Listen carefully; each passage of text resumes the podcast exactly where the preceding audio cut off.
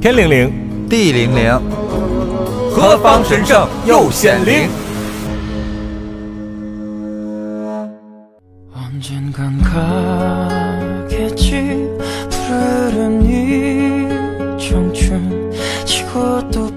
？Hello，大家好，我是夏禾，我是常小辉。小辉啊，特色呢？啊，不是我每次这一声小辉啊之后啊，很多人 就是说留言说有点语重心长 啊。对，好像要交代什么重要 啊，的对，后就事一样，就就感觉说我要走了。命不久矣，真的对呃，其实我是想问的是啊，啊您有多久没喝冰红茶了？啊！冰红茶还真是很久没有喝过了是这样子，假如说今天我们在喜马拉雅录音，同事们看你说的口干舌燥，嗯！然后给你买了点东西润润喉，我给你拿出来是冰红茶，请问你的心情是什么？啊 我我如果喝了，可能后面没有办法正常录制了，你会当场晕倒。对，会有一点当年喝太伤了。就是当年我我我不知道有没有跟我们同龄的啊，就当年嗯经常混迹于 KTV 或者夜店的，就是那个你时候放心八零后整个的一代人都是喝着冰红茶兑芝华士长大的。好吧，可能冰红茶的老板心想说：“我招谁惹谁了？给我招这种黑，为什么要让我得罪八零后、九零后？真的是 对这该死的黑方之花是，干嘛要拿我对啊？对，他就想说，我生产出来是让你干喝的，也不是让你对我的，我愿意跟他勾兑在一起嘛。搞得给你们都留下这么不好的回忆。是这样子啊，我跟大家讲一下一个中国夜生活的历史。毕竟嗯我相信听众朋友还有很多是这种零零后的小朋友，嗯，还是此刻苍天回答我说一个都没有 啊。我觉得多少还是有几个吧，有两三个零零后在听我们节目。就是那种老灵魂的零零后，对不对？，对，老灵魂的或者是猎奇的，觉得哎那个年代的人到底在聊什么东西抱？抱着一个考古的心在听节目，是吗？，对，哦，然后推荐给他们的爸爸妈妈。呃，大概在千禧年以后，嗯这个全国就开始流行起来这种连锁品牌的 KTV。在这个 KTV 界里面呢，有一头领头羊，是当时最高端、最奢华的，叫做钱柜。是，现在听起来你会觉得这很不像一个 KTV 的名字，对不对？但是它真的是个 KTV 名字。我记得我小的时候跟别人说，你知道吗？我昨天去钱柜唱 K 哦。别人说，去钱柜你典当啥？对，这名字起的好像就是好像一个典当行啊。很有钱的样子，听起来 对对对对。装钱的柜子。然后在这样的场所里面，大家就觉得说，我得喝一点洋酒，有点档次。有点档次，所以大家就发明了一种喝酒的方法，嗯，叫做芝华士兑冰红茶，对对，软饮。还有是黑方兑软饮。嗯，就这两种酒，开始勾兑各种各种中国超市的饮料，从统一冰红茶嗯，兑到康师傅冰绿茶，最后兑到脉动，后来又改兑红牛。嗯，这个习惯你知道是从哪里传来的吗？哪儿啊？台湾，因为他们最初发明这种方式是为了省酒。啊，我还以为因为那酒太难喝了呢。对我们的想法就是这个酒实在太难喝了，你不兑点冰红茶我喝不下去。喝纯的真的喝不下去。，对，但是最初台湾同胞发明这个原因的时候，嗯就是因为你这样的话，你开一瓶芝华士就可以玩一个晚上。哦，原来最开始是这个原理。如果你喝纯的，可能你要开满桌，是，明白？然后呢，我们小的时候啊，就是去 KTV 去到了魔怔。嗯，小辉，你不觉得吗？那个年代啊，就感觉说我们的主业不是学业，不是事业，而是唱歌。我不知道为什么，小辉，咱们当时撇家舍业的去唱 K，是为什么要当歌手吗？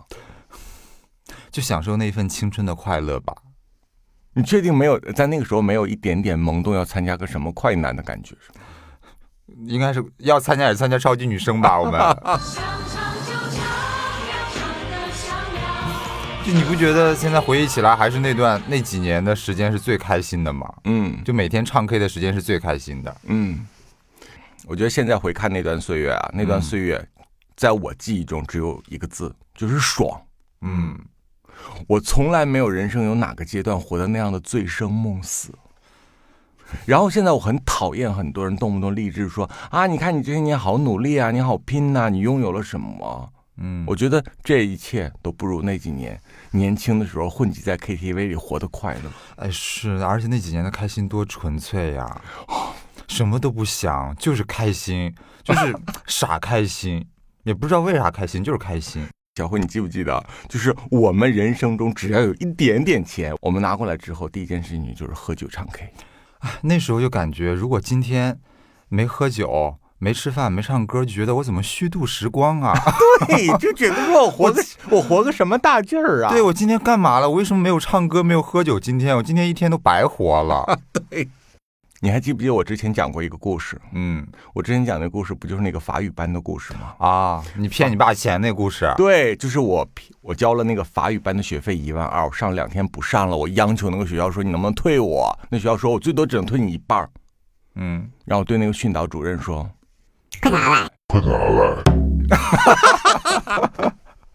一点没有讨价还价。对对，就是就是一半也是钱，赶紧拿来喝酒去。对，然后我就直奔钱柜了。嗯，啊，当我从钱柜走出来的时候，还有二百。哎，我那会儿也是，啊就是我嗯上大学的时候，我不是念念那个北服嘛，嗯，念北服的时候学费一年是一万，爸妈给我的学费我没去交，给了我这一万块钱之后，我先拿去喝酒、唱歌，然后后来的那一个学期、半年的时间，就学校不停的在催促我，我编各种各样的理由，嗯我说我们家太困难了，就是我说老师，我们家真的没有钱。嗯就是我们家可能做生意落败了，不是，请问是这样子？当你在老师面前编造这种家道中落的故事的时候，老师信吗？一开始的时候可能是信的吧，因为我很真诚，我很真挚。嗯然后到最后，啊最后一次我去那个，也就又把我叫到那个学校嘛，就那次是我要去香港，然后我要我要那个出境，所以要学校开证明，所以我就去找到学校教导处，我说要办那我要开那个证明，办呃出境的证明。嗯，然后教导处说，可是你学费还没有交哎。那你干嘛不说？你是这样子，正因为交不起学费，我打算去香港做北妹。你知道那些客人如果不喝，有时候不给面子，有时候要打嘴巴，有时候要从头上当。我打算去中国城做北姑。以前我有红过的，是不是？我我也叫过红小姐。对，然后我说啊，我说老师是这样的，我是呃跟着我那个单位一起去实习工作，我不是去旅游，所以我也不花钱。反正就是学校那个时候就开始怀疑了，觉得这孩子怎么那么能撒谎啊？而且我那天还穿了一个 North Face 的羽绒服，嗯然后那个老师就指着我衣服说：“你没钱吗？你这件衣服要两千多吧，至少。”嗯然后我就跟老师说：“我说我老师我这个是假的，在嗯外贸店买的，就各种骗，就为了喝酒，不惜一切代价，真的。小辉，我跟你讲一个故事。嗯啊、在我十九二十岁的时候，北京当时有一个特别大的 gay bar，嗯然后呢，它就是当时所有北京的呃同志一个大聚会的场所。嗯，你说聚集在那里干嘛也不知道，就是为了亮相吧？就感觉今天晚上这个大趴，如果没有我的身影的话，江湖会把我遗忘。因为青春就需要舞台。对。然后呢，有包厢的坐包厢，没包厢的订卡座，嗯。卡座都订不上的人干嘛？就只买一杯，嗯，来回串桌是。玩一晚上，从晚上八点钟串到夜里两点。但是那也要去，然后呢，我呢周末在这里玩，我就是一个比较，你知道，我是一个很能装逼的人。嗯。然后在这里玩呢，就属于那个别人呢都各种开一些嗯很暧昧的玩笑啊，然后呢我就在旁边叼着个烟卷，摆出一副瞧不起他们的样子。那你为什么还去？我不去，谁瞧不起他们呀？哦，也对哦。然后呢，你知道年轻的时候呢，我这种拽拽的样子呢，还会蛮吸引人的。有的人很贱，你知道吧？你看有一些大哥对他们特别殷勤呢、又给他们买酒啊，又带他们吃饭啊，嗯他们背后骂人家。像我这种整天斜个眼看他，觉得说 low 卡，然后他嗨嗯嗨，每次见着我就一顿 say hi。我记得当时有两个男孩比我年纪还小，嗯然后呢，他我也不知道他们叫什么名字，他们的江湖绰号好像有一个叫萌萌，一个叫大蛇，就花名。花名。嗯那个萌萌呢，就总误以为自己是日本涩谷区的美少女，其实五官长得不差，但是你知道，嗯五官长得再好的人，你每天打扮的不男不女的，也挺吓人的。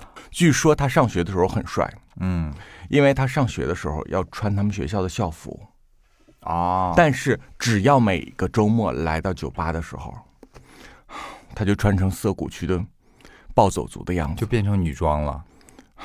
而且你知道，他要模仿涩谷区那些什么，满身都是钉子呀，然后眼睛不但画大浓妆，还贴七个水钻。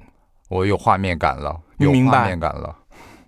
然后呢，另一个男孩叫大蛇，嗯他呢外形不娘，嗯，就很运动的一个男孩，但是呢，他走路特别喜欢扭，所以得名为大蛇。哦，大蛇是这么这么来的，就他如果站那儿不动，你觉得这个小孩子还蛮帅气的。啊，但是他只要一走路的话，你知道他就成蛇形飘过来。所以他很适合去面试青青蛇，是吗？对，可他容色又不太够啊，好吧，所以呢，这两个孩子就很喜欢跟我讲话。结果呢，有一天，大家呢在这里玩完了之后，那段时间啊，大家就花的都没有什么钱了。可是你又爱玩，你也知道外面的夜生活消费多高。然后呢，我们就一群人站在那个门口，就说去哪儿。然后我们两，我们几我们几个人就站在门口走来走去。嗯，等待什么？等待看看们哪个人今天可以主动伸出手来，今晚上我请。就等待有恩客来点你们，就每人叼一支烟，站在门口，风花雪月的那个状态。对，就等着今天晚上谁举手说“我请走”。结果呢，这个时候，大蛇就从远处扭了过来，嗯他说：“哥，一会儿咱唱歌去啊。”我说去哪儿？他说：“咱们去钱柜开个大包。”我说：“那至少得四五千，今天晚上大家还有那么多钱吗？”他说：“哥，咱们玩怎么能花自己的钱呢？”我说：“那花谁的钱？去偷，那现偷也来不及呀、然后呢，他说：“你等会儿，我跟萌萌商量一下。”嗯，然后他俩就在那块儿一一顿打电话，打完电话之后，他俩扭扭哒哒的就飘了过来，说：“哥，我们解决了。”他说：“我们俩在网上找了两个大哥，他说那个呃两个小时以后过来给咱买单，咱们先点上先唱着，等他半道上让他过来买单。”好吧，我那一刻，那他俩还真挺有本事的。我那一刻你知道吗？我就忽然觉得说，你说人家这么够义气，嗯我平时还老瞧不上人家，给人家甩白眼儿。然后呢，这时候萌萌你知道吗？嗯就穿着一个松糕靴，嗯然后这露着两条大白腿，嗯然后上面画的跟跟日本的暴走少女族一样。嗯，然后第二颠就跳过来说：“哥，别老笑话我们，你老说我们上网去挂老逼，我们要不挂老逼，拿啥喝酒啊？咱拿啥唱歌啊？我也不喜欢他们，我跟他们认识不也就为了咱唱歌方便吗？”我那一刻你知道吗？好有牺牲精神我哦。那个萌萌，对不起，萌萌站起来！哎呦，那么那么那么小的年纪还挺讲义气的哈。对，因为说实话，人小的时候都喜欢跟帅哥做朋友。然后呢，他们两个不，他们两个是一边要巴结帅哥，一边每天把 QQ 二十四小时挂着，嗯明白？永远亮着灯那个头像，因为他知道那些呢三十几岁的人就会主动来跟自己打招呼，想泡自己啊，或者想跟自己出去玩啊。嗯，然后呢，你知道我这种人就是各种骂人家，我过分到什么程度？我小的时候上网，我的签名是什么？超过二十三岁的人不要跟我说话啊。太残忍了。我记得我那个时候尺度比你稍微大一点，我写的是三十以上勿扰。结果咱们现在都三十多奔四了，真的是苍天饶过谁呀、谢谢，谢谢，谢谢，还有那么多的好心人愿意跟咱们说话。还愿意听咱们的 咱们的节目。对，咱们的节目的 slogan 要不要改成三十以上勿扰？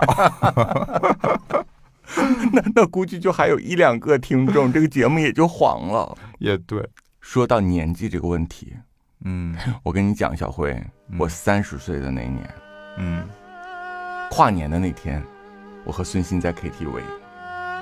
啊，当然，我三十岁之前基本上天天都在 KTV 了啊。是，我记得那天晚上十二点多的时候，我说我出去买烟，孙鑫跟我出来。我买着买着烟呢，还没走到 Seven Eleven 呢，我就坐在了马路牙子上。然后他就说：“你怎么了？你喝大了吧？”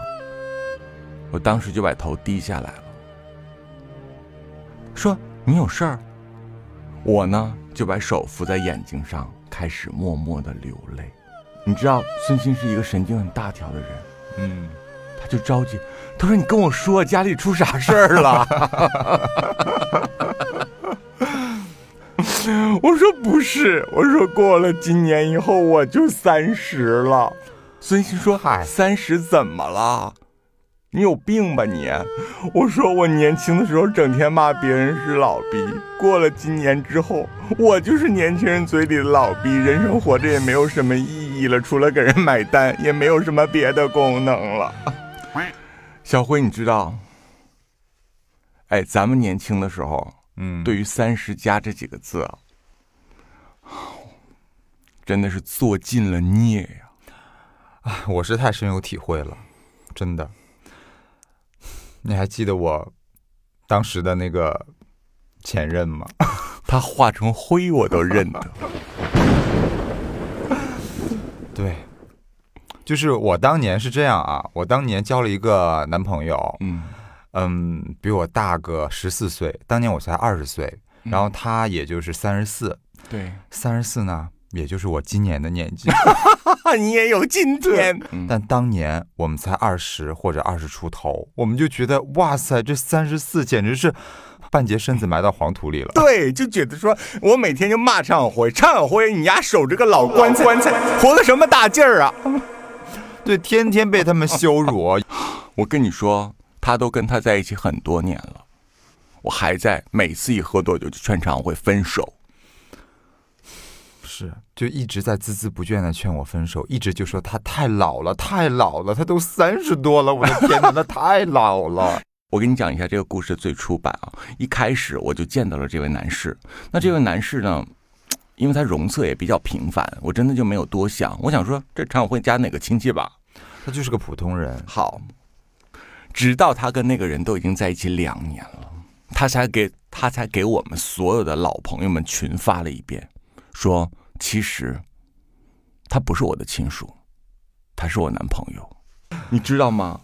当我收到你那条消息之后，我立我第一个打心梗了，对，气死了我第一个打给的是庞小倩，啊！我说小倩，他跟哥在一起了。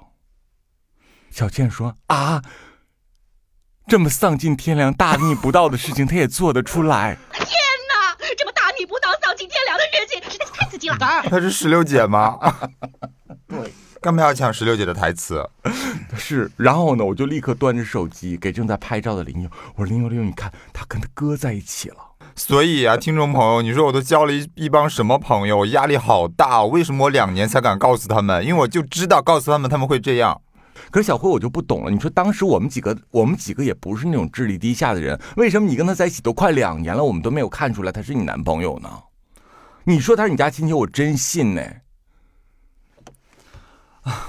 因为而且是这样子，你跟我说他是你家亲戚的时候，我心里 OS 一下说，嗯，还好长得不像。因为因为你们一直给我灌输的就是要找男朋友就要找帅哥，对，就要找帅哥，就要去泡大帅哥。所以就是当有这么一个人啊，就比我大十几岁，就对我特别好，然后要跟我在一起。后来我真的跟他在一起之后，真的不敢跟我这群姐姐妹妹们说，我觉得我会被他们的唾沫星子淹死。是的，而且呢，他对你算是不差了。他对我非常非常好，你要知道，他把自己投资的一套房子不出租，而且在非常好的黄金地段，就拿来给你住。那套房子被你活活 创办成了北京招待所。就是我那套房子啊，就成了我们这些老姐妹的一个中转站，所有人都去住过。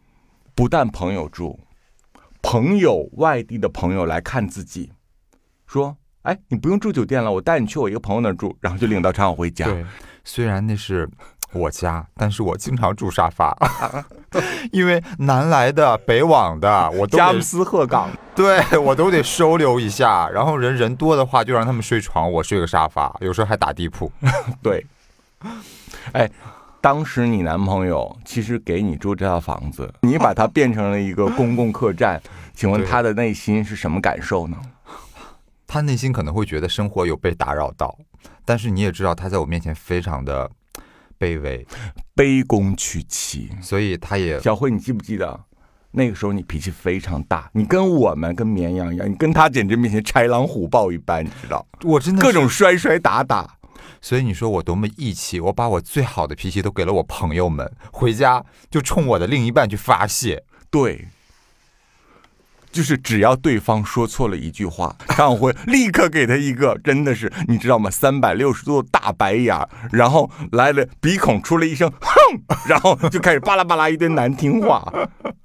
你知道，他他他他勉强的挤出一丝中年人危机而嘎嘎的笑，然后退缩到后面去，然后再过五分钟整理好心情之后，就再企图插进这个话题。就又挤进来，然后你知道，我们就哐你一眼我一脚，然后大家啪一个大嘴巴，又把他抽出这个话题，然后他躲在墙角默默忍受，然后过一会儿整理整理帽檐，就又回来说，我还要参与。哎呀，我当时的那个男朋友啊，他他是有工作的，嗯，而且还不错的工作，是的，他是外企的一个中层领导。啊，白天的工作非常的繁忙，但是呢，每天晚上还非要跟我们一起去 KTV 喝酒，但是我们真的没有邀请他，对，就是每次其实我们不想让他跟着，我们觉得跟他在一起好像也玩不开，他也就觉得说你这些年轻人在一起各种聊天呐、开玩笑啊、荤素不忌的时候，旁边有一个中年人在那监督我们，就觉得说你好好像教导主任哦，但是他就非要来融入我们，他不唱歌，但是他只要跟我们待在一起，他就觉得说啊，我融入了年轻人的世界，他只需要看你唱，因为我跟小辉年轻时在 KTV 里嘛，翻来覆去就唱一只唱三位歌手的歌，所以那些歌呢都唱烂了，你知道倒背如流，真的没有什么新意。嗯，好，就即便咱们那么荒腔走板的唱歌时，你知道吗？哥坐在角落里面看着你的那个眼神，你懂吗？那个眼神绝不亚于我在吴世勋演唱会的时候 看着吴世勋的表情，就仿佛你知道吗？光芒四射，拔不出来。还面带笑容。是的，我知道，我经常就是 深情的唱着俺妹的歌，就是把爱，然后我就瞄瞄到了她，然后她面带着那种微笑看着我就，呃，就立马起了一身鸡皮疙瘩，然后给她一个白眼儿。没错，就好嫌弃啊。然后每次我看见哥，你知道在那深情对你凝望的时候，我就站在你的另一边，我想说别他妈看了，简直啊，烦人！看什么看呢？看的人我们 key 都上不去了。对，看的我们唱功都不好了。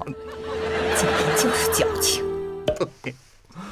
而且关键是，咱喝了一晚上，闹腾一晚上，行，咱那个天亮了，太阳出来了，咱回家睡觉去。嗯，他就开始去上班了，对，虽然而且小慧，那不是一次两次啊，长年累月好多年啊，他就是那么活过来的。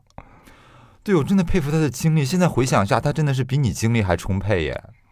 小辉，你说他头发没有了，是不是也跟咱们有一点关系啊？就他头发比较稀疏，他可千万别留下什么病根儿，不然的话要赖到我们头上来 碰瓷儿我们。哥，你自行保养一下吧。是这样子，冤有头债有主啊。年轻的时候虽然熬了一些，可是我们也没让你来，你非要来好吗？你为爱付出，那你自己也要承受代价喽。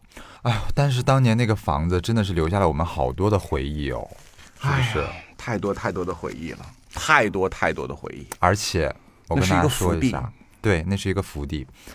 我跟大家说一下，就是夏河人生当中最有名的那段感情，那些古代热搜，它的开始就在我那套房子里，它的结束也在那套房子里，是的，真的是有始有终的一套房子。第一天相识就去了你的房子里，然后最后一天发生状况，也是在那儿，对，也就是我和对方死生不复相见。嗯，那一通电话，举报电话，也是我站在那个房间里打的。嗯，所以那个房子真的是承载了我们好多的故事哦，青春的回忆。然后呢，在那个房子里面，你知道吗？哇，我如果是现在的我看见那个画面的话，我可能要讲两句。但是年轻的时候不懂事，真的是对别人就很不尊重。正值青春的人，有的时候内心里面那种 狠劲儿或残忍，确实是当时自己感受不到的。因为他们他们因为年轻的时候体会不到人老了之后是一种什么心态，哎，年轻的时候你知道吗？那个刺儿的呀，动不动就伤人，而且只要自己不爽，无论别人做什么都看不在眼里。你的眼里除了你自己的感受，谁也没有。你还记得吗？当时每次要作分手的时候，把哥给吓的呀，你把哥给吓完了，然后咱们几个每个人就坐在那块儿，就那样看他的笑话，就看他那样恳求你。好残忍哦！我觉得如果他听到这期会落泪吧。我跟你说，那时候小辉呢，一个不爽就跟他讲分手。我哪次分手不是你撺掇的呀，大哥？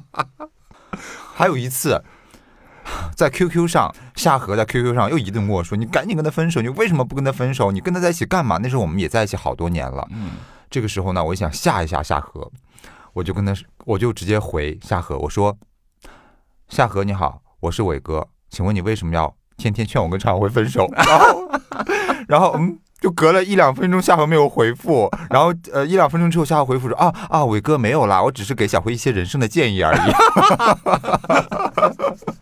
人生的建议就是甩掉你。对，然后呢，常小辉又在闹分手。据说那次的分手已经闹得常小辉开始收拾行李了，不知道真收拾假收拾啊。总之，行李箱拿出来，旁边坐个孙鑫，小辉就咔咔往叠衣方里面甩。我今天就要搬走。嗯，我跟你说，当时那个三十四岁的老男人，扑通就给小辉跪下了，然后跟小辉说：“辉宝。”只要你别离开我，你让我做什么都可以。只要你不离开我，我今天就把这个房子过户给你。只要你别离开我。我跟你说，你讲到这儿的时候，听众朋友又觉得你们又在凡尔赛，就是至于吗？你们这俩人天天的把自己想成什么了？想成天仙了吗？真的，我跟你说，就是就这种故事，咱讲多了，真的，这听众朋友开始不信了。这个我真的可以作证，而且这种故事还真的不是一次两次，在那几年，你不觉得每一次分手啊，你都把哥给逼到这个份儿上？哎，现在想想，一个中年男子，在外企里面也是个小领导，然后呢，收入也不差，你一个不爽就讲分手，就给他吓得扑通扑通就往地板上跪。啊小辉，你不觉讲到这儿的时候，咱们哈哈大笑，但眼角却有点湿润了？因为因为苍天饶过谁，我们现在也老了，造孽！我们现在也三十好几了。我们年轻的时候那么欺负一个三十多岁的 老年人，然后我们那么快就到了三十多岁的年纪。对，欺负到什么程度？我跟你说，有的时候呢，小辉跟他就好一点，嗯，就不叫伟哥了，就跟我们讲话说：“哎，今天晚上小伟也去。”我跟孙鑫扑通从沙发上站起来，就质问常小辉：“谁是小伟？”小辉说：“就是哥呀。”我跟孙鑫异口同声，用鼻子对常小辉说：“他小吗？他小吗？” 哎，就这一个小字都不许让他应用，剥夺你用这个字的权利，为什么我们年轻的时候好刻薄呀！对一个三十多岁的人那么苛刻啊？就因为人家三十多了，人家管自己叫声小伟，我们都站起来不许，你没有资格叫这个字，那我是不是没有资格叫小辉？你赶紧改，来得及小了，我以后叫常大辉，对，常老辉。哎呦我的天哪！而且当时那套房子啊，真的，我住着啊，是一点安全感都没有。为什么呢？因为我觉得我在那儿一点隐私都没有。因为那是个开放式的，就我这些朋友，你知道吗？听众朋友，他们说去就去，不打招呼。就我可以规定我的男朋友，我跟他说，你今天不许来，嗯我今天要一个人待着，他就不敢来。他真的是不敢。就比如说他已经到楼下了，我跟他说你别上来了，我要睡觉了，他就再回去。对，但是咱们所有的朋友从来不打招呼，说去就去，进门直接哐一脚踹门进来了。嗨，我来了，你干嘛呢？也不管他这是，也不管他是他是在屋里面穿衣服没穿衣服。他说啊，我还没穿衣服呢，赶紧他妈开门，谁看你呀？对，进门开始往沙发上一躺，哎呀，累死了，然后就开始喝水、抽烟。对，就是我是完全没有隐私的。我记得当时啊，我有一段时间也是挺作的，我去做了一个鼻子，然后刚做完的时候，夏荷就给我打电话说：“哎，你做了吗？做了吗？常晓辉，你现在做的好吗？”我说：“我刚做完，我现在脸特别的肿。”他说：“啊，快拍照给我看，快录视频给我看。”我说：“谁要拍照给你看啊？神经病！”我说：“可难看了，现在。”他说：“啊，那我去你家找你。”我说：“你可不要来，你不要来，我求你了，我现在也没洗头，没洗脸，肿的跟个猪头一样。”然后好，他就没有坚持要来。我想说：“哦，好，这件事儿就过去了。”结果隔了半小时，叮咚，我的门门铃响了。我从那个猫眼儿看，我是谁呀？海燕儿在家不？对，然后我一看是夏荷，夏荷超威，赶紧给我开门。啊，我想说好吧，事已至此，我也躲不过去了。嗯哼，我就把门打开，把门打开，夏荷就瞄了我一眼。然后完全不安慰他，也不问问他病情和恢复程度，我立刻打电话。对他瞄了我一眼之后，他没有立刻进门，瞄了我一眼之后，赶紧拿起了手机打给我们另外一个姐妹叫王鑫。打完打通之后就哈哈的狂笑说：“王鑫，你快来看，张辉变成了一只狮子狗。因为当时他刚做手术，还没恢复呢，没拆线呢。然后，我和王鑫在电话里面就是一顿的爆笑。王鑫就说：“你等一下，我下班就就过去看，你明白？就感觉说，你就知道吗？就有一种说，哎，拜托啊，今天动物园来了一只非洲的野生动物啊，你赶紧来呀，不然不然不然过两天运走了。” 所以，听众朋友，你你看一看，听一听，我都交了一帮什么损友。对，然后呢，我撂下电话，脚迈进了常小辉家里面，面对他那张大肿脸，全是淤青淤血，我问了他一句安慰的话：“你啥时候拆线？”小辉说：“还有七天。”我看了一下手机，我说：“那下周一喝金六福可以吗 对你以为他是真的关心我的这个手术吗？他是想让我赶紧拆线，我们好一起再去拼酒。？”对，而且你知道他们多损吗？多损吗？我记得当时我还没有拆线的时候，嗯，他们就已经开始去喝酒了，而且非逼着我顶着我那张肿着的脸陪他们出去，还非逼着我喝。他们所有人的措辞都是：“哎呀，酒精是杀菌的，你喝点酒精消毒。你现在脸不是肿了吗？你喝点酒精杀菌消毒。”我所有的姐妹都这样跟我说。对，就围一大桌子等待常辉来杀菌消毒。所以这么多年，为什么我内心练得如此强大？你们能理解了吧？对，以至于我们录喜马拉雅第一期那个 demo 的时候，然后喜马拉雅所有的同事在试听的时候，每个人都发出说：“好过分哦，好过分呐、我当时都傻了，哎，常晓辉本尊都傻了，就觉得说这样子，呃，对我真的觉得夏夏好像没有把我怎样，可能真的是我习惯了这么多年。对，然后喜马拉雅的同事们就开始心疼，就感觉我欺负你一样。我想说，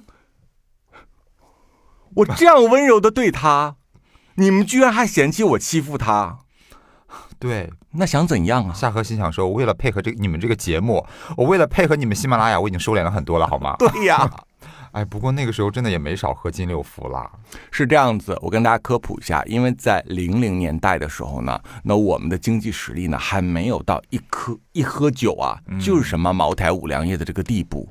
可是呢，其实我们又都是一群很嘴很刁、很挑剔的人，然后我们呢就尽可能从一些比较大众化的超市酒里面呢去选择一些口感还不错的。那时候我们就去喝金六福，中餐局火锅局标配就是金六福一排。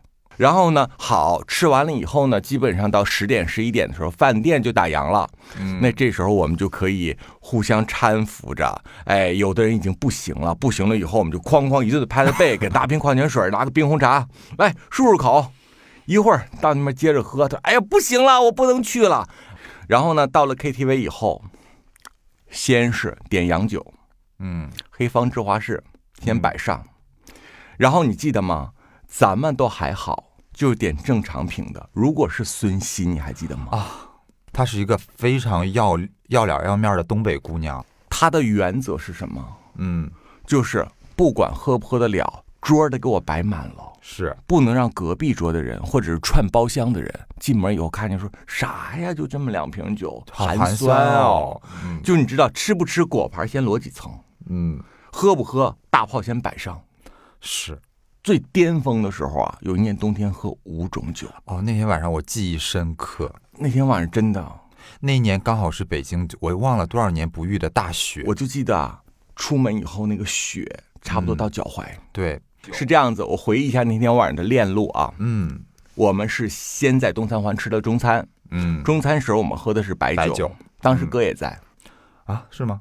啊，他太没有存在感了。是这样子，他本来呢那天好像要跨年，我也忘了什么节日了。总之呢，他本来想跟你二人罗曼蒂克一下，啊，结果呢，你就跟他说一下，你说一会儿我朋友来，结果你的朋友就来了七八口子。嗯，对我们当年经常干这种事儿，对，他真的好冤大头哦。所以体力吐露的就一大堆人全来了。来了以后呢，好，先喝的是白酒，嗯，然后呢，我记得到了那里面，先喝的是芝华士，芝华士没了以后开了两瓶黑方，两瓶黑方以后，我和孙鑫去门口的 Seven Eleven 买的是红酒，嗯。买了红酒回来以后很快喝光，大概到早上三点凌晨三点钟以后的时候，就一瓶酒都没有了。那怎么办呢？我们就又去 Seven Eleven，Seven Eleven 说红酒已经卖没了。嗯于是乎，我说：“那你有什么酒？”他说：“我们现在日本清酒的货量还比较足。”我们就拿了四大桶日本清酒，那个日本清酒，你知道每一瓶啊巨高日本清酒好大量哦，那一瓶得有好几斤。一瓶非常大。你还记得吗？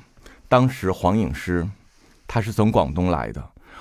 啊、我这里没有贬低南方朋友的意思啊，因为呢，南方朋友其实喝白酒的机会不是很多，但是在北方喝白酒是一个主流的生活习惯，所以呢，那广东的女孩来到了北方之后喝白酒，她就会很不习惯，嗯，但是她也喝了。而且她喝酒之前扬言自己在老家算是能喝的，对，我想说开玩笑，简直来了我们北方还敢说这种话。对说自己酒量好。然后那天黄饮是真的没少喝，当我记得啊喝到两三点钟的时候，他就拼命的去那个包厢里的卫生间。嗯，但是我进去的时候，你知道，我想洗个手，我发现说黄影师小姐不是在马桶上吐的，她是在那个洗手池里吐的。洗手池里都是她的呕吐物。对，她把洗手池给吐堵了。可是我要洗手怎么办？你就在那个呕吐物里面去洗喽，还当就当是磨砂的了。就当做了一个黏黏糊糊的 SPA。对呀、哎呀，然后我就你知道吗？他吐的位置蛮高的，小辉，但你知道水龙头又蛮低的，我要保持在那两者之间去洗手，我就在中间那样来回的徘徊去洗这只手。喝多了酒还要把握平衡。我说孙鑫，你过来一趟。孙鑫说出啥事儿了？你明白？我说你过来，你过来，过来，过来。我就把孙鑫拉到了卫生间。孙鑫看着满池子的呕吐物，发出了一个哲学金句。什么？没少吃啊，没少吃啊。对，哎呀，然后据说啊，从此嗯，黄影诗小姐回到岭南，称霸一方。对，因为是在北京培训过了，对，黄影视小姐说话很嚣张，据说在岭南一带横着走。回去开始喝白酒了，啊，对，开始跟人拼白酒了。哎，跟那种各种广东的烂仔们在一起，大排档一摆，海鲜一吃，人家嗯喝啤酒。嗯 你知道他的说话语气嗯？No No No，不要这样子哦，嗯，喝白酒，喝白酒，喝白酒。姐给你们唱一首《银记》。张惠妹的《银记》在我心上用力的开就在北京培训过的啊，就是不一样。对，啊，我们当年真的是喝酒的这个酒桌上，真的出了不少的这种故事。我跟你说，黄颖诗呢，只能说是广东高手来北京修了个学位。嗯，但是咱北京本地真正的传奇，他可根本数不上数。哎呦，北京本地的传奇太多了。我跟你说，在北京女子喝酒界里面，我们的朋友小倩，啊，那必须是稳居头把交椅。是。